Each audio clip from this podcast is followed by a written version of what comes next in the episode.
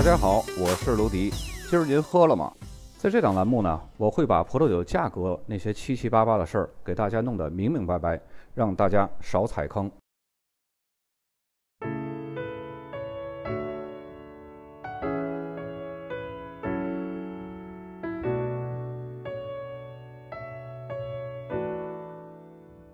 应听众的留言和私信，咱们本期节目呢来说一下法国的教皇新堡。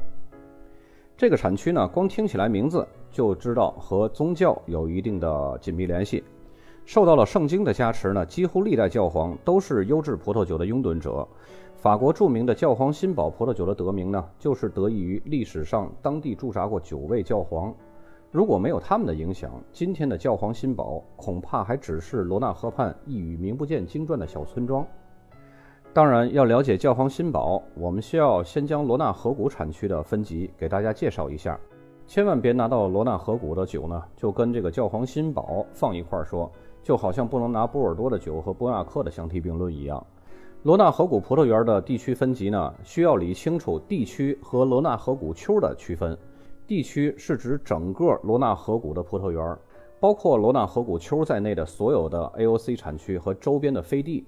这个飞地呢，就有点像类似于卫星产区一样。其中最著名的就是尼姆产区，大家看一下下面这酒标，就是尼姆 AOC 的。很多酒商呢，就拿它当做罗纳河谷子产区来卖，其实也没问题。但是它不是在主产区范围之内的，这就有点像圣艾美隆和圣艾美隆的四个卫星产区。所以呢，差距还是非常大的，这就造成了罗纳河谷的酒感觉比波尔多的酒还要混乱的原因。而且本身很多的酒商就不明就里。罗纳河谷丘则是我们经常提到的拥有众多明星产区在内的一个地区。大家看一下这个酒标，才是正经的罗纳河谷丘的 AOC 酒标，也就是咱们平常说的罗纳河谷。其实它的正名应该是叫罗纳河谷丘 AOC。根据风土特征和葡萄品质的不同呢，罗纳河谷丘进一步还分为了三个等级，它们从低往高依次是罗纳河谷丘，也就是罗纳河谷丘的 AOC，还有罗纳河谷村庄产区，也可以被称作罗纳河谷村庄级。这个村庄级啊，还有一个特色就是有的知名的好的村庄级呢，可以在村庄这个 villages 后面加上村庄的名字。但是他们绝不是下面要提到的特级村产区。罗纳河谷特级村产区呢，也有被译为罗纳河谷特级村的，就是把这个 AOC 里边这个村子这个 village 直接替换成村名，而不是单单在 villages 后面加一个村名那么简单，有点像勃艮第的特级园 AOC。我们在讲勃艮第的时候提到过，特级园的名字本身就是一个独立的 AOC 编制。罗纳河谷的每个特级村也是一样的，是一个独立的 AOC 编制。教皇新堡呢，就是整个南北罗纳河谷十七个特级村的其中一个，也是最著名的一个。它是属于金字塔顶端的明珠。具体哪些村子是什么等级，回头我们在说这个南北罗纳河谷时候呢，再具体介绍。今天咱们就重点聊聊这个教皇新堡。教皇新堡呢，是位于法国南罗纳河谷的产区的南部。是和基贡达斯和瓦给拉斯并列称为南罗纳河谷三大顶级产区，并排在首位。教皇新堡产区呢，是来自于曾在法国阿维尼翁居住过的九位教皇，他们给了教皇新堡村庄出产的美酒显赫的地位和称号。但是如果当时没有历史背景和权力纷争呢，以及一些无可奈何，这几位教皇也不会有这样的成就。所以，了解过历史的人们呢，总会有这样的疑问。到底是谁成就了谁？教皇新堡产区的葡萄酒的历史呢，可谓是非常久远。它最初只是罗马人治下的一个位于普罗旺斯的普通村庄。如果不是后来成为教皇的领地，这个小村庄万万不会拥有一个法国头把交易的原产地命名。公元前两百多年，这里已经出现了葡萄酒的酿造的痕迹。在此之后的岁月里呢，这个小村庄逐渐就成为了罗纳河谷最繁盛的葡萄种植园和葡萄酒的生产基地，并逐渐呢被贵族和神职人员控制了。平民是不能够享用从这片土地上出产的美酒。在公元一一四六年，阿维尼翁的子爵宣布了教皇新堡村的一半应该是归他所有，而且这个子爵呢，在十三年后已经成为了阿维尼翁的大主教。并且开始在教皇新堡村有组织、有规模的种植葡萄和酿造葡萄酒了。从公元十一世纪开始，欧洲封建王权和宗教权力之间呢就开始有了纷争，并且愈演愈烈。封建王权呢开始占据了上风。到了公元十四世纪呢，罗马教廷就被分成了两大派，分别是法国派和意大利派，不是苹果派和菠萝派。他们为了教皇的人选呢明争暗斗，搞得不可开交。到了公元一三零五年呢，两个派别分别就是达成了一个协议。将波尔多大主教贝特朗格斯推上了新的教皇的位置，也就成为了克莱蒙五世。这个克莱蒙五世，他是出生在波尔多的一个贵族的家庭，深谙葡萄酒之道。在佩萨克雷亚良产区呢，有一个古老的克莱蒙教皇城堡，也就是后来大名鼎鼎的这个黑教皇城堡，就是他在做波尔多大主教时候的一个酒庄。大家看下面这个酒，就是克莱蒙教皇城堡的，它也是一个格拉夫在一九五九年评出的一个列级庄。就在他即将离任的时候，离开波尔多的时候呢，就将这个庄园呢，这个城堡交给了波尔多总教区的大主教的继任者，交给他们管理了。这种前后任主教之间的传承呢，一直延续到法国大革命前夕。酒庄出产的品质出众的葡萄酒，因为仅供教皇们来使用，所以呢，又被称为黑教皇城堡葡萄酒。但从历史上看呢，无需多言，这位出身贵族的教皇呢。他是权力斗争中互相妥协的一个产物。他一上任就注定了他的悲剧。他不被允许住在罗马的教皇行宫，于是呢，克莱蒙五世选择了在法国南部城市阿维尼翁。这里呢，有他忠实的粉丝普罗旺斯伯爵。他相信伯爵可以给他足够的安全和尊重，并且相对于法国其他城市呢，这儿距离他梦寐以求的圣地罗马并不算太遥远。教皇呢，一直天真的认为。在阿维尼翁的日子只是暂时的，自己呢终究会在罗马的教皇宫里边终老。于是呢，在继位之初，克莱蒙五世想励精图治一番，以重振教廷日薄西山的权威。然而呢，他的雄心很快就被无情的现实击得粉碎。史书载明，克莱蒙五世睿智聪明，但是却优柔寡断，否则也不会成为妥协的产物。他根本不是当时的法国国王菲利普的对手。这位以狡诈著称的国王，轻而易举地迫使教皇解散了他的圣骑士军团，并且呢，使这个无辜的骑士团的首领受到了酷刑。不仅如此呢，刺杀前教皇的凶手也被这个法国国王菲利普给赦免了。教皇呢，还被迫给这个国王指定了卢森堡国王加冕。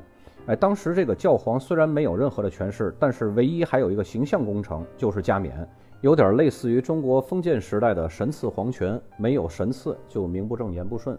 因为这个教皇他也是代表着上帝的嘛。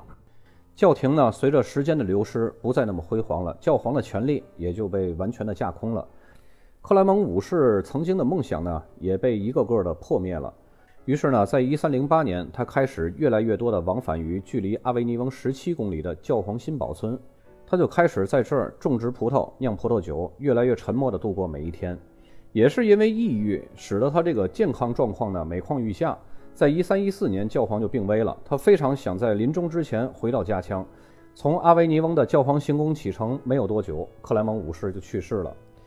他的继任者们呢，也都是跟他一样，轰轰烈烈的开始，默默无闻结束。克莱蒙五世的下一任让二十二世教皇，索性在教皇新堡村呢。就修建了一个避暑城堡，这也就是教皇新堡的由来，也就是这位教皇第一次命名教皇新堡村出产的葡萄酒为教皇之酒。从此以后呢，后世的各位傀儡教皇们，有的投身于艺术，有的投身于炼丹术，有的又回到罗马，但是呢又被抓回来了，有的甚至在任期之内就遭到这种异教徒军队的攻击。内忧外患的现实呢，使得他们终于认识到了罗马只能是一个梦。于是呢，教皇们就横下一条心，能把城市变农村。阿维尼翁的行宫呢，就被一次次的扩大；教皇新堡村的葡萄园呢，也被一次次的扩大。越来越多的葡萄酒被源源不断的送到了阿维尼翁，供教皇们组织宴会招待贵族。历代教皇都是葡萄酒的爱好者，他们还身体力行的在葡萄园里边耕种。既然下乡返程没有希望了，那就在此扎根吧，励精图治。教皇新堡村的葡萄酒呢，经历了九代教皇。无疑在质量上有了很大的提高，并且赢得了一个受尊崇的声望。到了公元一千五百年，教皇新堡的葡萄酒呢，开始面向奥朗日公国和阿维尼翁的贵族销售了。奥朗日公国不太出名，但是奥朗日古剧场是非常出名的，它是被列为世界文化遗产名录了。并且教皇新堡的葡萄酒还被这两个地方的主教们带往意大利。在1793年，教皇新堡的葡萄酒呢就开始大量的出口到英国、德国、美国和意大利这些国家的贵族们呢就成为了教皇新堡葡萄酒的大客户。其中呢，出生在罗纳河谷省的第四届诺贝尔文学奖得主、著名诗人弗里德里克·米斯特拉尔，在他的酿酒师朋友家里边尝到了这个教皇新堡葡萄酒，就立刻建议他这个朋友将这款美酒装瓶销售，贴上醒目的标签儿，并在标签上呢注明“教皇新堡葡萄酒是勇气之酒、史诗之酒、爱情之酒、喜悦之酒”。在诗人的推荐下呢，一大批的著名文学家都成了教皇新堡葡萄酒的忠实拥趸。包括浪漫的抒情诗人拉马丁、大仲马，还有阿尔丰斯·都德，他们认为这是一款真正的皇室美酒、贵族美酒，所以呢，教皇新堡的名声就被大大的提高了。其实从古至今，所有的产品要是想混得好，都得混圈层，圈层混得好，名气自然就响了。你就像拉菲怎么出名呢？那就混圈层嘛。奔富怎么出名的？也是混圈层嘛。所以呢，从这儿以后，为了保证教皇新堡葡萄酒的品质卓越，在1894年，第一个教皇新堡的酿酒工会就成立了。标有工会印签的葡萄酒一定是出自教皇新堡村，并且呢拥有上佳的品质。在1911年呢，34个教皇新堡村的酿酒人组成了一个专门的委员会，讨论如何对有权使用教皇新堡葡萄酒进行分级，以防止这一名称呢不被随便的乱用。这个组织呢，听起来很像咱们上一期说里奥哈产区的监督管理委员会。在一九二三年呢，教皇新堡酿酒工业协会呢成立了，它的首要任务就是将教皇新堡这个原产地纳入到司法体系里边，使它成为罗纳河谷第一名酒的名称。为此呢，这些酿酒人也为教皇新堡葡萄酒制定了严格的规范和条件，从葡萄的品种、采摘方式、产量到生产的这个工艺方法。都透着这款酒的高贵。到了一九三三年的十一月二十一号，法国高等法院就批准了教皇新堡酿酒人的申请，教皇新堡呢正式成为原产地标识，各项的规范呢就开始实施了。然后经历了一九三六年和一九六六年两次小的修改，时至今日呢，这些规定依然有效。所以这也就是为什么教皇新堡的酒，我们平时在市面上看到很少有低于三百块钱的。其实教皇新堡的葡萄酒啊，具有深厚的历史积淀，严格的法律法规保证了这个葡萄酒的高品质。教皇新堡是按照精品酒来打造当地的葡萄酒的。通常来说呢，教皇新堡的酒没有平价酒，或者是可以作为口粮的酒，平均水平比勃艮第的一些村庄更统一。大家注意，我说的是平均水平啊。勃艮第的一些村庄，同一村庄的酒的价格呀、质量是参差不齐，差距比较大的。而勃艮第的顶端呢，是以特级园为 AOC 的单位的。教皇新堡这个特级村呢，就相当于勃艮第的特级园的级别。但是各个酒庄的差价也不会像勃艮第同一片特级园里不同酒庄出产的酒差价那么悬殊。因此呢，很多比较奸诈的酒商呢，就开始往这里边想点子。他们想方设法在自己这个酒的酒标上呢，写上教皇新堡的这个字，傍个大腿，以求卖个好价钱。通常呢，咱们对法国葡萄酒有深入了解的一些爱好者，肯定都知道，法国最高端的优质葡萄酒，除了产自波尔多、勃艮第之外，还有教皇新堡的这个地方出产的葡萄酒呢，具有很高的品质，还富有传奇色彩。但是最容易让人辨认的就是酿造的葡萄酒的酒瓶上有着独一无二的浮雕徽章印记。那我们来了解一下教皇新堡的这个身份标识。首先呢，就是它的这个浮雕瓶。在一九二三年，教皇新堡酿酒工业协会就成立了，对教皇新堡葡萄酒从葡萄品种、采摘方式、产量还有酿造工艺方面都进行了严格的规范，从而呢，在一九三三年，教皇新堡被评为了法国第一个 AOC 的原产地标识，教皇新堡呢就开始名震天下了。但是随之而来的呢，就是各种仿冒品，它就拉低了教皇新堡的形象啊。于是呢，在一九三七年，酿酒行业工会在乐华南街的授意下，就设计出了一款特别的浮雕酒瓶，启用了罗马教皇的三重皇冠和圣彼得的钥匙作为主视觉，再配上这种哥特体的这种 Chateauneuf du Pape，就是教皇新堡的字样，于是呢，就大大的增加了教皇新堡酒瓶的整体辨识度和高贵的气质。这也就是第一瓶具有行业规定意义的教皇新堡浮雕瓶的出现。从此呢，也就开创了罗纳河谷浮雕瓶的时代。那么这个浮雕瓶，它的这个浮雕的图案具体都有什么意义呢？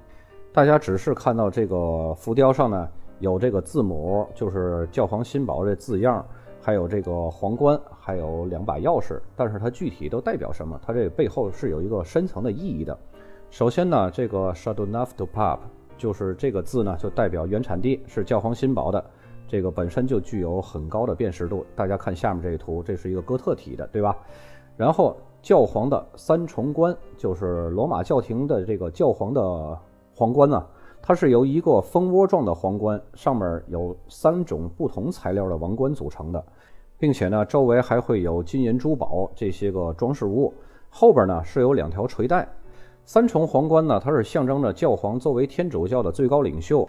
而且是基督在世间的代表，又是梵蒂冈罗马教廷的首脑，有着最高的立法、司法和行政权，所以呢，皇冠是三重。然后在这个皇冠的下面呢，就是两把交叉的钥匙，这就是当年基督把两把这个大门钥匙传给他十二门徒的老大圣彼得，并且呢，将这个圣彼得推上了第一主教的宝座。这两把大门钥匙呢，分别是由金银制成的。金钥匙是可以开启天堂的大门，而银钥匙呢是开启凡间的大门。由于这两把钥匙是由圣彼得来掌管的，所以也叫圣彼得的钥匙。这个浮雕的设计呢，完美的体现了教皇新堡显赫的历史和地位，传达了教皇新堡优异的葡萄酒品质。那么，为什么我们有时候在市面上看到的教皇新堡的浮雕是不一样的？有没有可能是假的？其实啊，这个教皇新堡酿酒行业工会呢，在成立不久之后就解散了，一直到一九六三年，当地的一些著名的生产商联合起来，又成立了一个新的协会，叫做教皇新堡葡萄酒生产商联盟工会。这个工会呢，继承了原来的酿酒工会的宗旨和规范要求，并且呢，将这个皇冠和钥匙的浮雕图案一直延续下来。按照规定，只有加入教皇新堡葡萄酒生产商联盟工会的成员才有资格使用这个浮雕的图案。不是这个会员的呢，如果想使用这个浮雕图案，必须要缴纳一定的费用才能使用。当然了，即使是会员，也是需要交会费的。于是呢，很多的生产商就自己设计浮雕图案，从而呢，产生了很多不同的教皇新堡的浮雕图案。在这其中最有名的浮雕图案呢，就是当地酒农自主成立的协会制作而成的一个。大家来看下面这个图，只有一顶主教皇冠，没有圣彼得钥匙，下方呢有一个教皇新堡的字样。他们成立的目的呢，就是为了把省下的会费的钱放在酒的成本，提升酒的品质，或者是直接就减少成本，而使得价格呢更具性价比。这个单主教教皇的皇冠呢，是一九六零年社区葡萄酒联盟的酒农他们组织成立的。成员酒庄呢可以使用这种浮雕，而且酒庄联盟的成员呢加入的门槛儿是比较高的，不单单是要酒质好，还有一定的历史性。如今呢，教皇新堡这个产区入选单主教皇冠的酒庄大约有三分之一。当然还有很多打擦边球的教皇新堡的浮雕，就是为了傍教皇新堡这个大腿。不过只有以上两个浮雕是有品质保障的。说了很多的历史背景，还有产区的特点，咱们来说说教皇新堡的红白葡萄品种吧。在教皇新堡呢，红葡萄品种歌海纳是这儿所有的地块的王者，每个教皇新堡都会某种程度上使用它。而且现在很多酒庄呢，都试图百分之百完全用它来酿制而成。这个品种啊，在这儿的表现比法国的任何其他地区都要好。它提供了多汁果酱般的红果味儿和高潜在的酒精含量。在歌海纳之后呢，接下来重要的品种呢，就是希拉和穆赫怀特。希拉是在小镇比较冷的这个地区呢，生长的是非常成功的。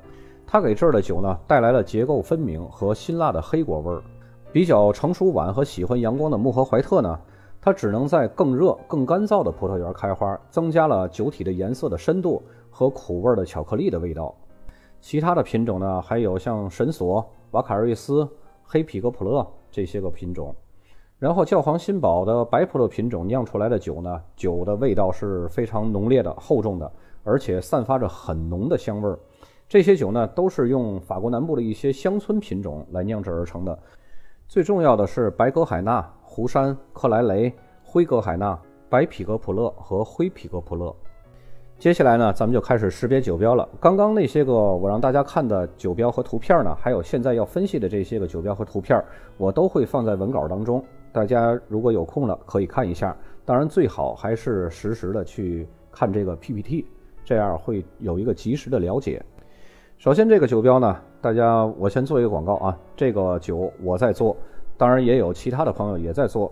上次我从红酒世界网上看到了这个酒。和我这个酒是同样的，二零一零年的年份，它那个红酒世界网上卖的是六百一十八还是六百几十八的，然后我的价格是非常有优势的，在这儿呢做一个广告，大家有喜欢的可以来找我买。这个酒就是一个单主教皇冠的一个教皇新宝认证，呃，大家看到最大的这个箭头就是指向的教皇新堡。